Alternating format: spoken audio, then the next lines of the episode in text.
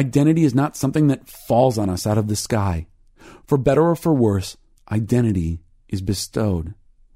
We are who we are in relation to others.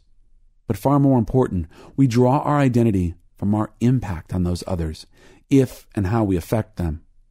We long to know that we make a difference in the lives of others, to know that we matter, that our presence cannot be replaced by a pet, a possession, or even another person.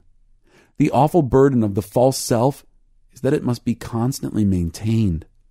What happened to Helen of Troy when her hips began to bulge and her face sag?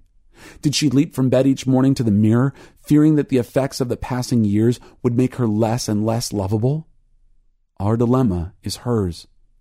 We think we have to keep doing something in order to be desirable. Once we find something that will bring us some attention, we have to keep it going or risk the loss of the attention. And so we live with the fear of not being chosen and the burden of maintaining whatever it is about us that might get us noticed and the commitment never to be seen for who we really are.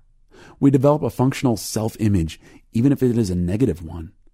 The little boy paints his red wagon a speckled gray with whatever father left in the can after putting a new coat on the backyard fence. Look what I did, he says, hoping for affirmation of the wonderful impact his presence has had on the world. The angry father shames him. What do you think you're doing? You've ruined it. The boy forms an identity. My impact is awful. I foul good things up. I am a fouler and he forms a commitment never to be in a place where he can foul things up again. Years later, his colleagues wonder why he turned down an attractive promotion.